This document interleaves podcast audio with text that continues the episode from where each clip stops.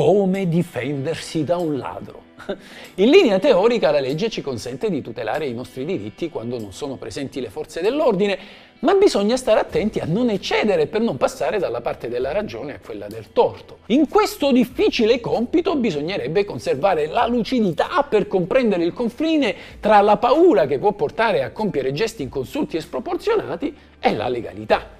Chi mai vedendo una persona che sta scappando con il proprio scooter non farebbe di tutto per raggiungerla, per farla cadere a terra e magari prenderla a botte? Chi mai nel cuore della notte, accorgendosi che un ladro sta per varcare il cancello della propria villetta, non prenderebbe un coltello della cucina o una spada o qualsiasi altra arma che ha a disposizione per ferirlo o quantomeno intimorirlo in attesa che arrivi la polizia? Chi mai sapendo che nel proprio terreno si introducono puntualmente degli sconosciuti per appropriarsi di frutta, verdura, pomodori, ortaggi, non prenderebbe delle precauzioni come magari un filo elettrico, delle tagliole o dei cocci di vetro? Sono questi i consigli che comunemente si danno a chi si chiede come difendersi da un ladro, ma non sempre la legge e i giudici sono dell'opinione che così facendo si rimane nella legalità. Anzi, l'ordinamento impone di rispettare i limiti della proporzione, nel tentativo di evitare che il nostro paese diventi un far west dove ciascuno in nome della propria difesa possa sentirsi legittimato a far del male agli altri oltre ciò che è strettamente necessario per tutelare il proprio diritto. In linea teorica l'ordinamento vieta ai privati di farsi giustizia da soli, solo in rare eccezioni è consentita la legittima difesa che non può mai essere preventiva e va sempre rapportata al tipo di offesa che si sta per subire. Ma allora come difendersi? L'unico strumento dovrebbe essere questo, il martello del giudice. Non sto dicendo che per difendersi da un ladro bisogna prima attendere che questi prenda la refurtiva e tenti di scappare, ma è anche vero che l'integrità fisica delle persone, in questo caso quella del ladro che si vorrebbe prendere a sprangate, è un bene che nella gerarchia disegnata dalla nostra famosa Costituzione viene prima del patrimonio. Come dire, non si possono provocare lesioni gravi a una persona che ti vuole rubare il portafogli. Ed allora il vero strumento per difendersi dal ladro dovrebbe essere questo, il martelletto del giudice. Vediamo allora come difendersi da un ladro senza commettere a nostra volta un reato.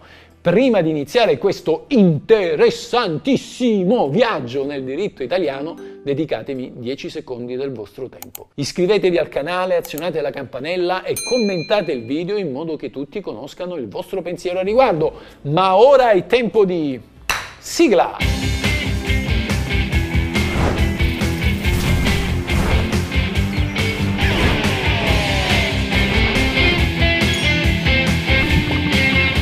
Questa è la legge!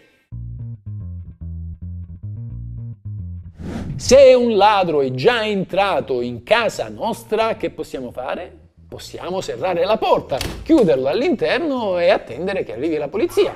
È una falsa convinzione quella che così facendo si può essere denunciati per sequestro di persona. La legge infatti ci consente di bloccare un ladro colto in flagrante. Più problematica è invece l'ipotesi in cui il padrone di casa sia già all'interno della propria abitazione mentre il ladro sta per entrare. In questo caso la cosa migliore è chiamare la polizia e svegliare il vicinato, ma se il malvivente dovesse essere più veloce della squadra mobile, cosa si può fare per difendersi? Beh, se il ladro è armato dotato di spranghe, sbarre, bastoni e oggetti simili, così come è verosimile, ogni mezzo è buono per difendersi. La legge infatti ammette la legittima difesa domiciliare quando dalle circostanze concrete si ha motivo di ritenere che vi sia un pericolo per l'incolumità propria o dei propri cari. Ma se ci si accorge del ladro quando questi sta già scappando, allora è possibile fare ben poco. Non si può sparare alle sue spalle né sparare in aria per spaventarlo. Ammesso che abbia una buona stazza fisica e si sia dotati di scatto felino,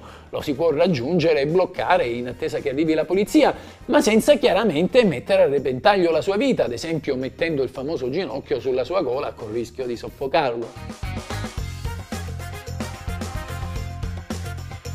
Se si coglie un ladro in flagranza, ogni privato cittadino può arrestarlo. Oh, arrestarlo non significa mettergli le manette che chiaramente non si hanno, ma bloccarlo, placcarlo come in una partita di football senza fargli troppo male, in attesa però che arrivino le forze dell'ordine. Si può agire anche se il furto non è stato ancora completato, quindi è legittimo arrestare un ladro che sta ad esempio tentando di scassinare lo sportello dell'auto per rubarla ma ancora non c'è riuscito. Per evitare che il ladro scappi non gli si può sparare alle gambe, né lo si può picchiare o anche accecare con lo spray al peperoncino che resta un mezzo di sola difesa. Se però è armato e ha con sé un coltello, un bastone o un cacciavite, è possibile disarmarlo se ci riuscite e fermarlo fino a quando arrivano le autorità. Naturalmente questa situazione non deve durare a lungo, ma solo il tempo strettamente necessario affinché arrivi la polizia.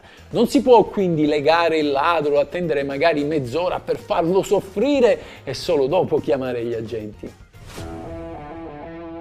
In un famoso caso giudiziario, un uomo ormai portato ai limiti della sopportazione per le continue incursioni dei ladri nel proprio negozio, aveva pensato di lasciare per terra dei piccoli esplosivi allo scopo di ferirli e dissuaderli dal tentare di nuovo l'accesso.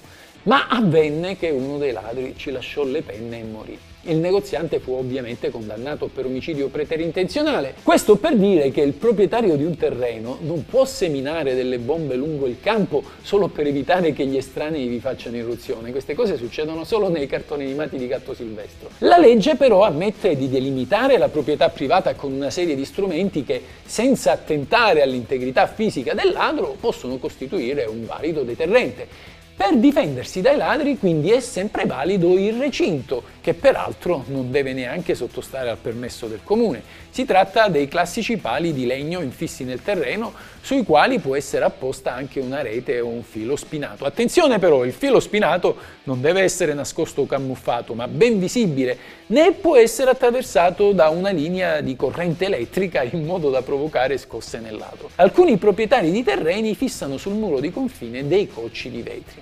Anche l'uso di questi è legale, ma il proprietario deve rendere facilmente visibile il sistema di difesa. In caso contrario dovrà essere affisso un avviso di dimensioni sufficienti per essere letto da tutti. Qualsiasi altro strumento usato per difendersi dai ladri non deve avere una carica lesiva tale da mettere a repentaglio la loro incolumità fisica. Inoltre, come vi ho anticipato, la presenza di questi strumenti, se potenzialmente pericolosi, va debitamente segnalata ed evidenziata, in modo che l'aggressore possa conoscere il pericolo a cui va incontro. Pertanto, ad esempio, secondo i giudici, è illegale la barra chiodata nascosta nell'erba senza che nessuno possa accorgersene. Su di essa, infatti, la vittima, camminando e poggiandovi il piede, potrebbe riportare serie lesioni. Bene amici, adesso sapete come difendervi dal ladro, dovete imparare però a difendervi da me se non vi iscrivete al canale, perché questa è la legge.